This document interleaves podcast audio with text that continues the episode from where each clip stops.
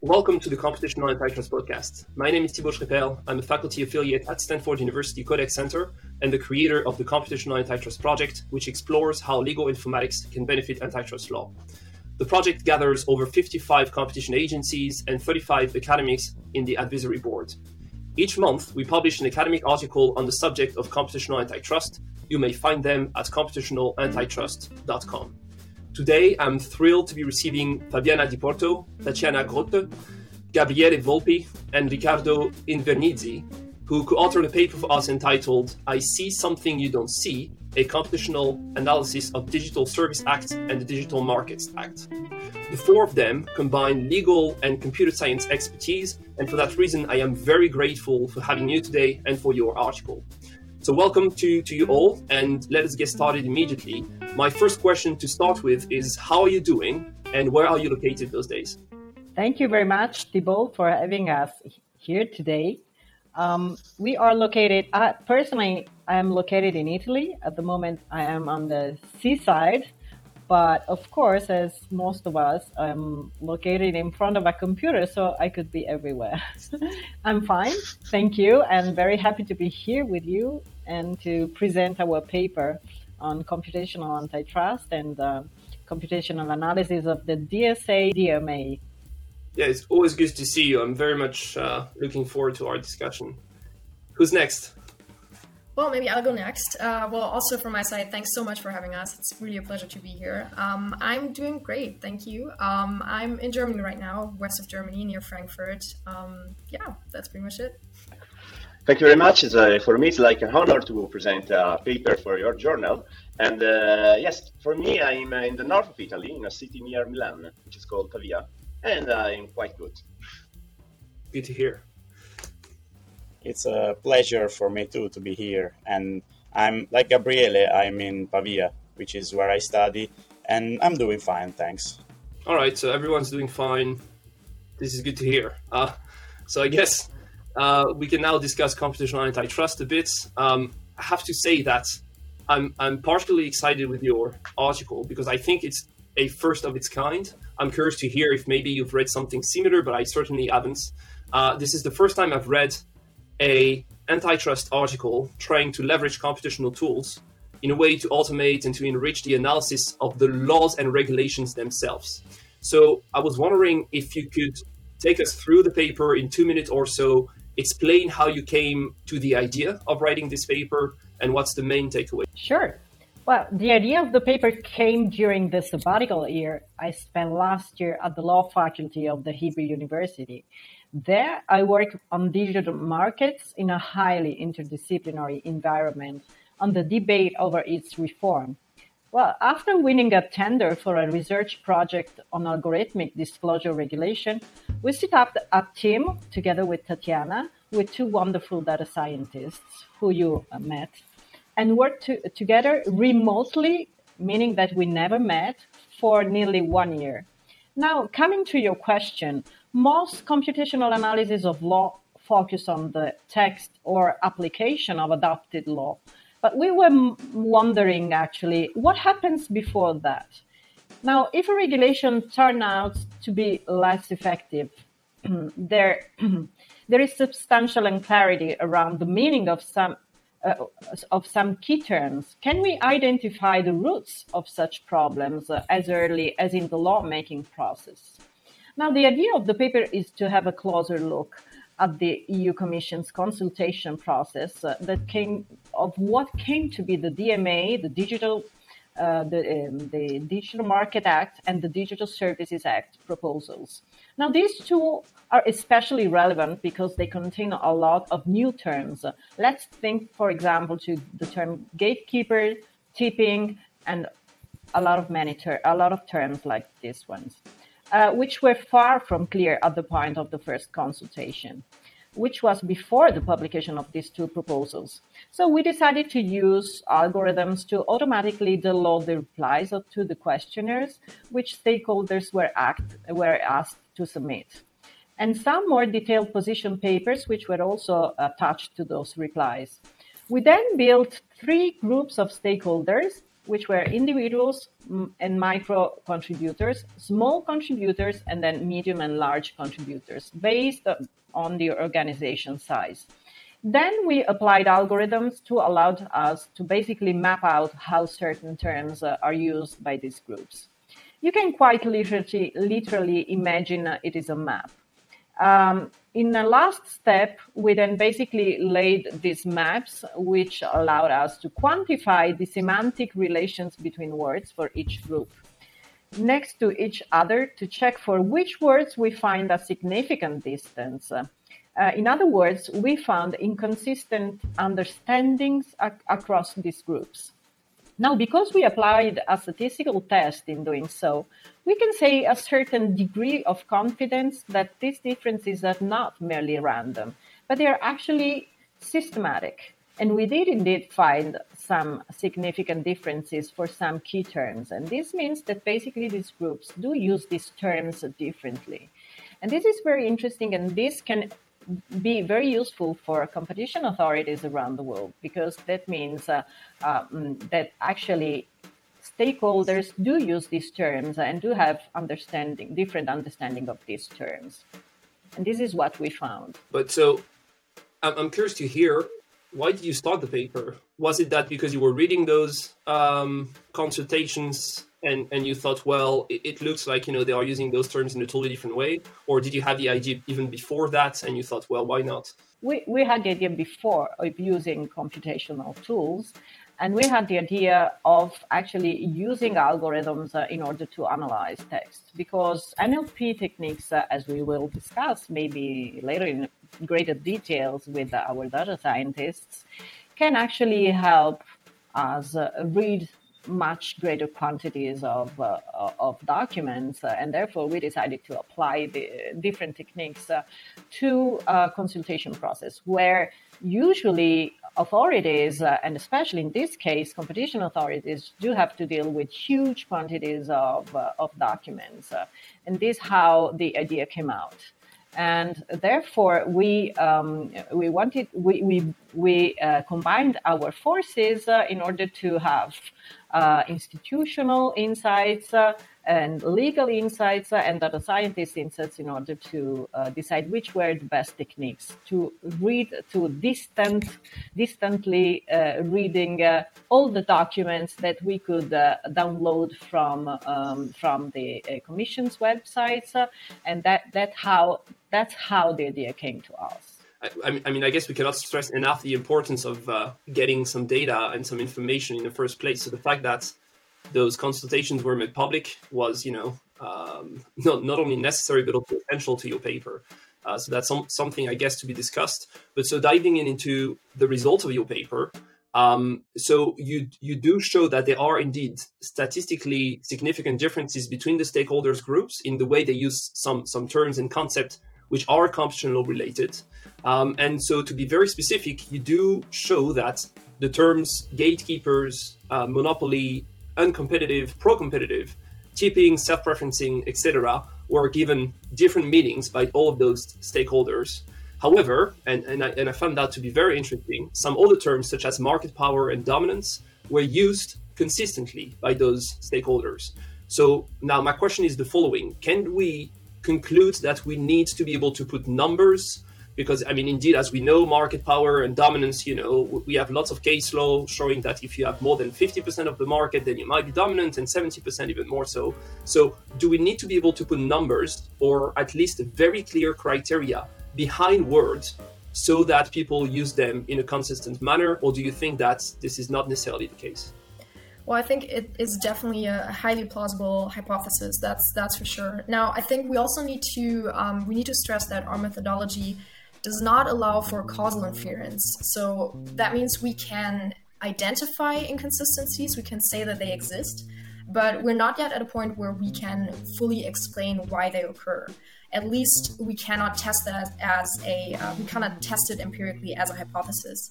But of course i mean we see certain patterns. And i think one of the um, clearest patterns that we saw was that um, these very new terms like gatekeepers like self-preferencing or some that are um, used in the debate but not as you said you know discussed in, in uh, by courts um, very often and uh, that do not have clear criteria, like pro-competitive, for instance. Those terms, um, they did show up more often in the list of terms that uh, were not used consistently. So, although our methodology does unfortunately at this point not allow us to empirically kind of prove this, or a causal link between them, um, or between how clearly defined a term is and how many inconsistencies in use we find. Um, it is, it, or our results definitely suggest such a connection, I think.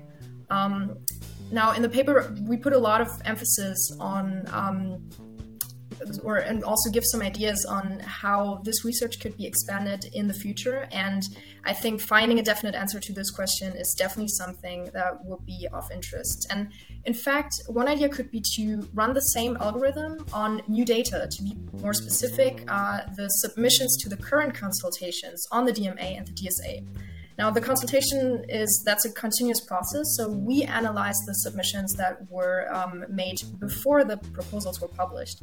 Now we have the proposals, and especially in the DMA, we have a uh, definition of the term gatekeeper that at least contains some quantitative elements, um, some very clear and some very clear criteria.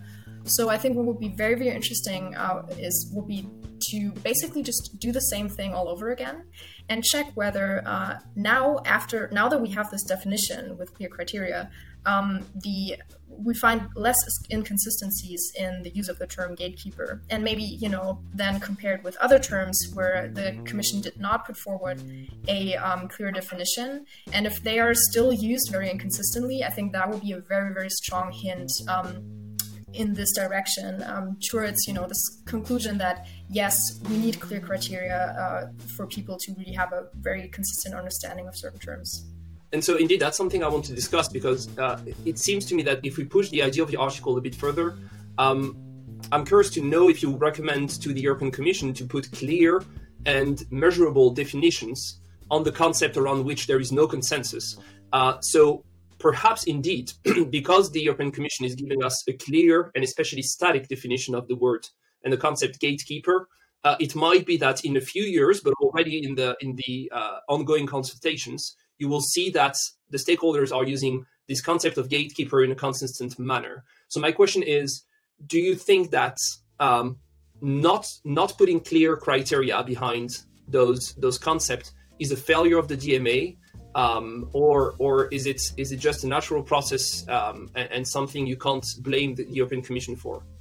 The idea that we have now in the DMA some concepts that are uh, uh, for which there are cle- clear criteria, like for instance uh, the the term um, gatekeeper is much better defined than terms such as uh, self-preferencing, which remains a little bit more blurry, as you said. And yeah, I think that this, of course, links back to the question that we discussed earlier.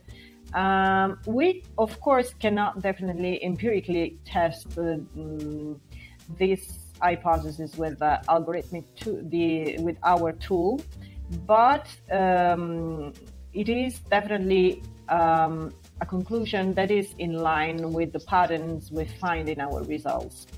Now, of course, there's a general trade off between very clear but yet static and less clear but more dynamic definitions.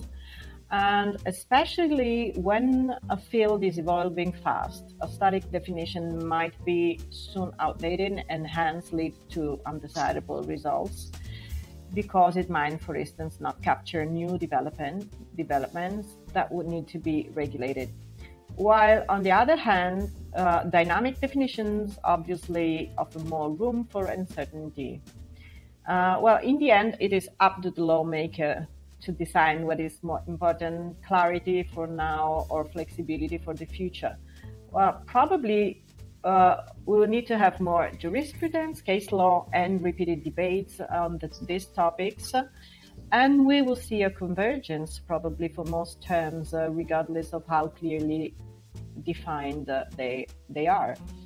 Well, we analyzed a lot of terms, of novel terms, which, although they have been part of the debates, have only seldomly been clarified by the courts or even in subsequent legislation. So it would be interesting to see if we consider a, condom, a common understanding uh, of terms with clear, maybe even quantitative definitions develops faster than for more nebulous terms like, for instance, self-preferencing.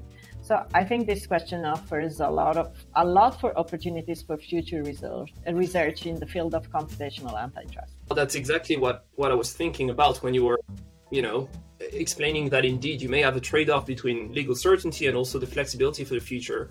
Uh, potentially, you may be able to find um, a middle ground. For instance, why not putting some some sort of of movement and growth within the definition of the term gatekeeper. So it, it may have been that you are a gatekeeper if the number of users is uh, growing by more than 10% every year, for instance, something which is clear and also a bit more flexible. But that's that's indeed a, a debate to have uh, in the future. Going back to the present days, you, you, do conclude in the paper that the Commission identified uh, several ex ante measures and, and, say that because of some sort of uh, consensus um, coming up with the DMA and such as it is was was a good idea and something that will bring the support of, of most of the stakeholders. And you do say that well, it might be not that easy because indeed those stakeholders are using the terms in a, in a different way. So I'm wondering if it is already safe to conclude that compliance with the DMA and the DSA is not given, uh, and that we will see quite a lot of litigation precisely because the stakeholders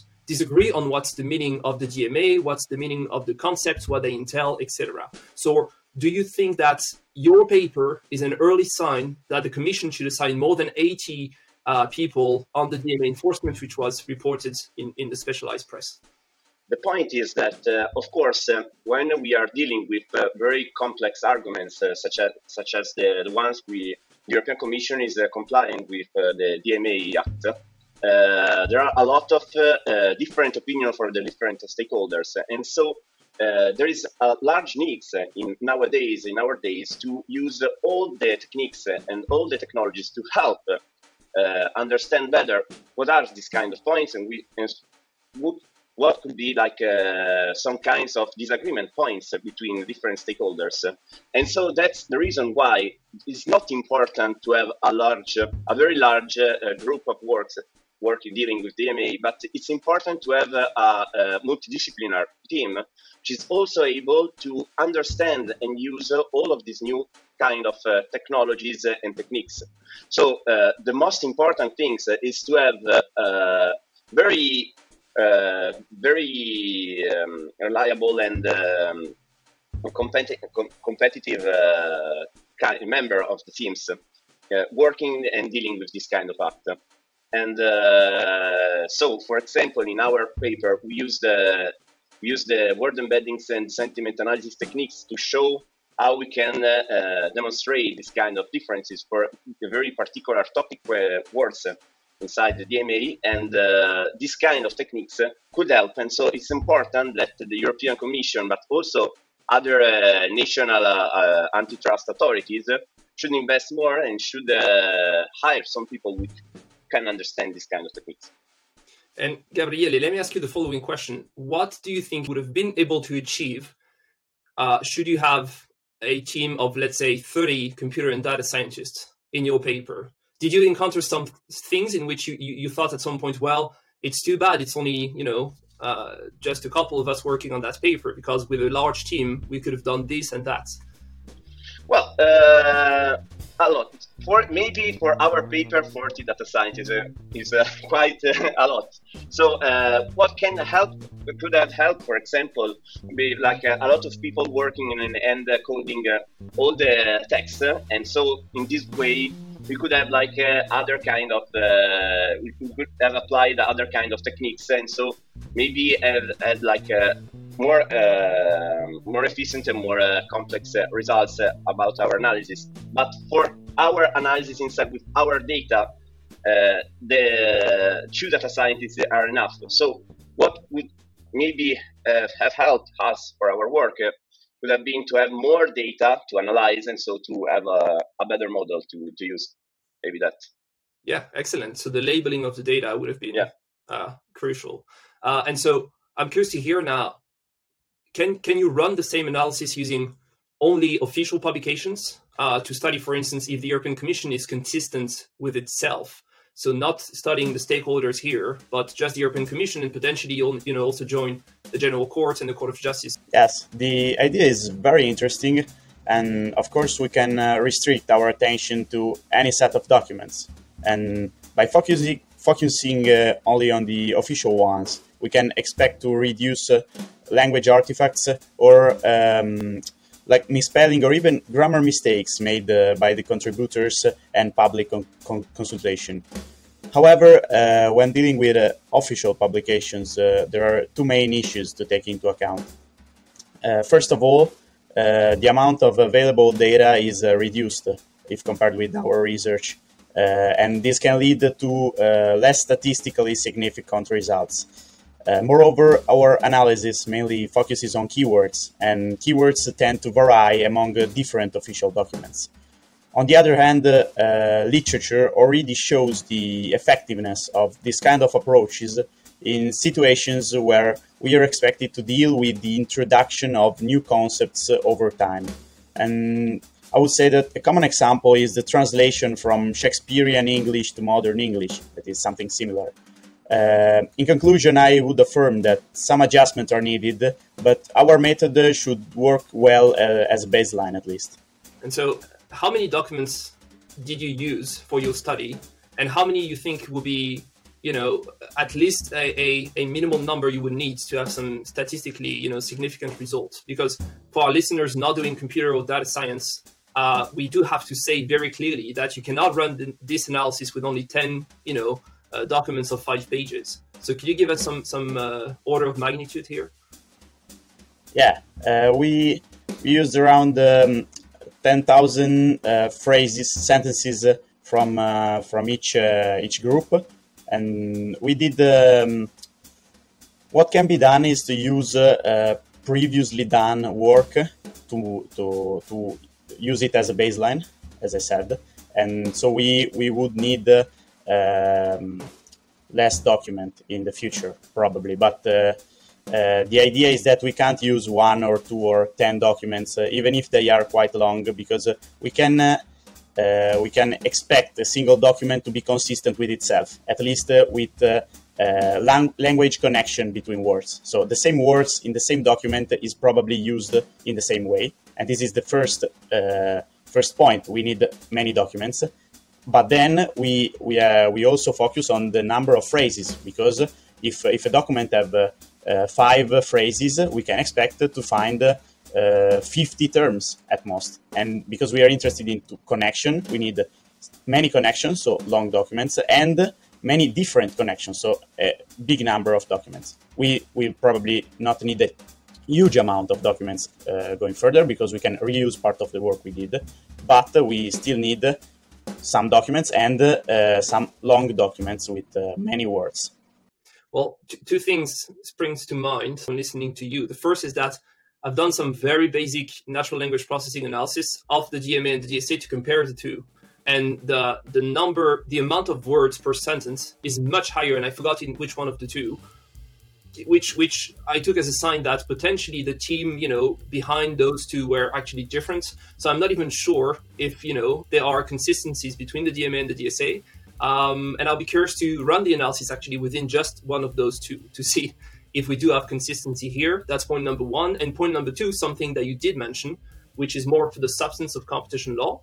But if indeed we improve natural language processing and machine learning techniques so that we need less and less documents, this this could also be something very important when it comes to the ability of new startups to compete with the tech giants because potentially they will need less data than what used to be the case 10 years ago uh, but that's that's something for for again another avenue of research uh, i want to conclude asking you the final impossible question where do you think we'll be in five or ten years from now in terms of what is possible to achieve in the field of antitrust using computational tools so i don't know who's who's first on this one um, but please go ahead.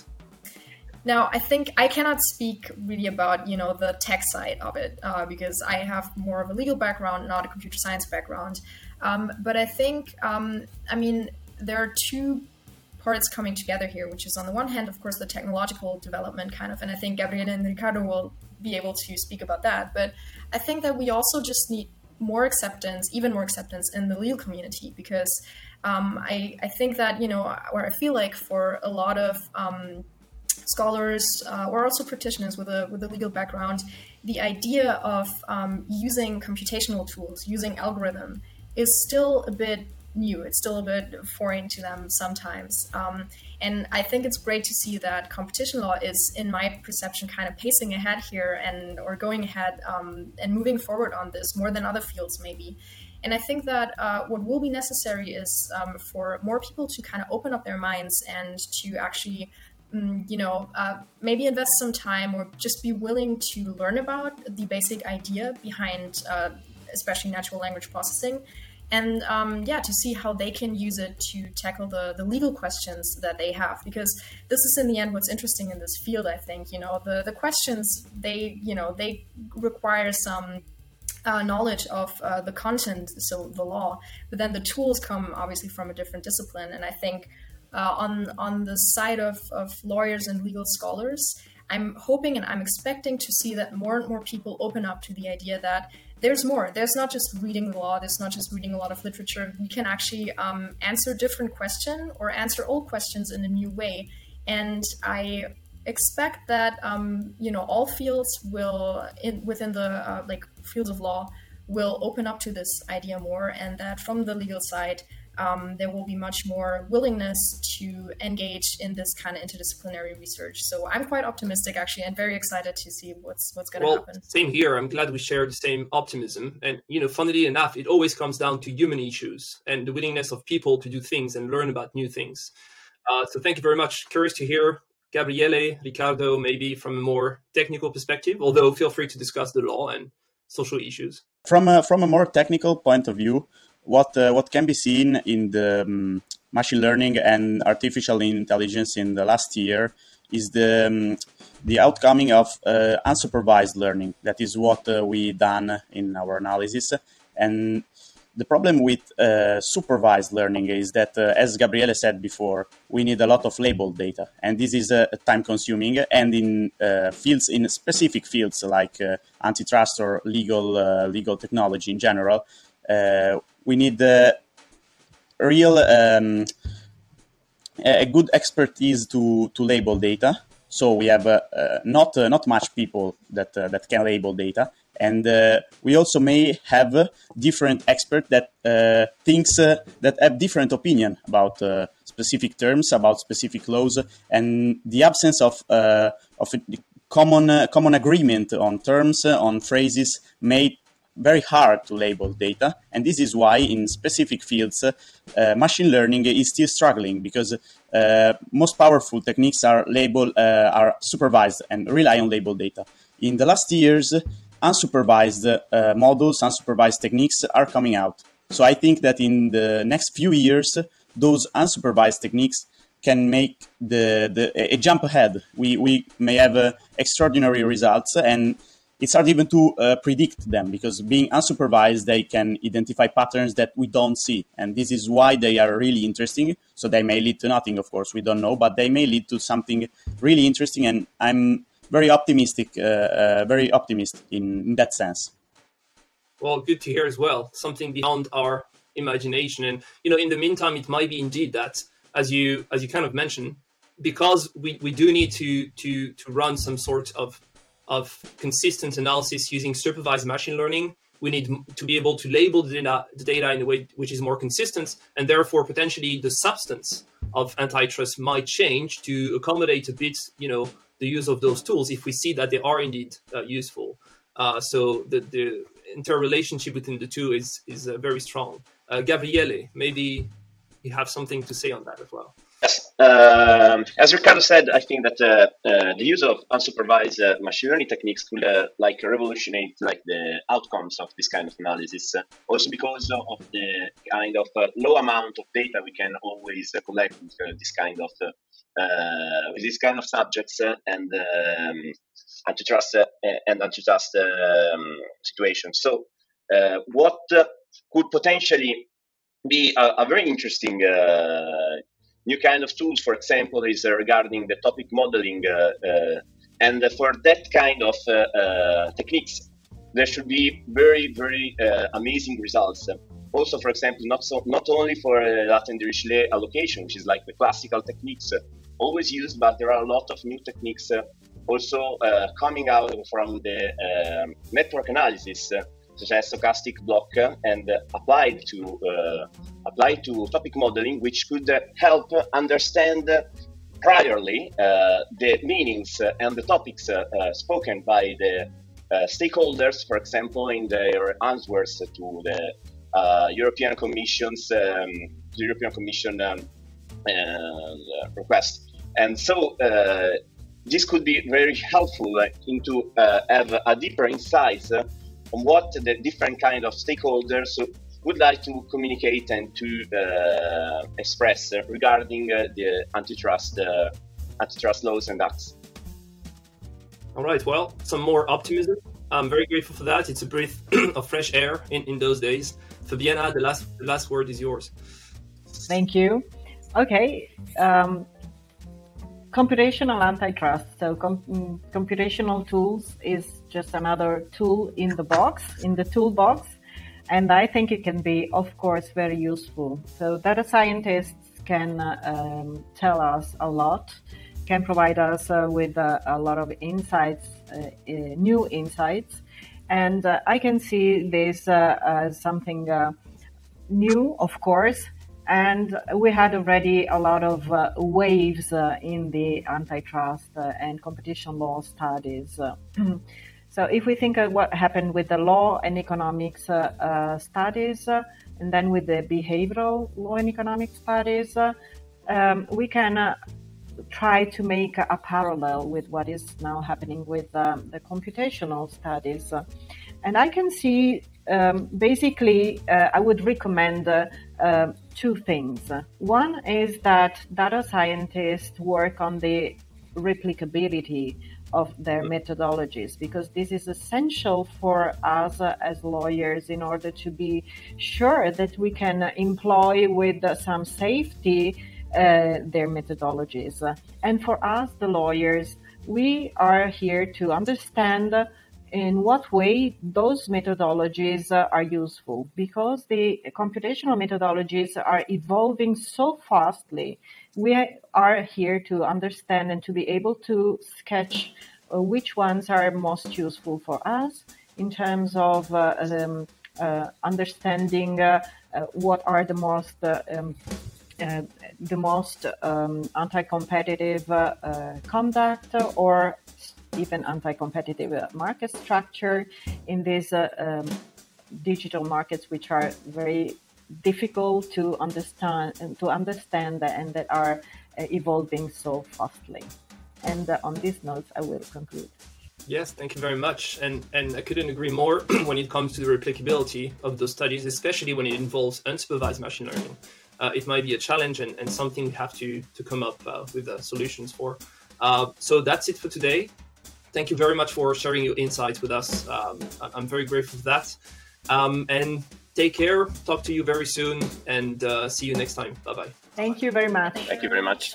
Bye.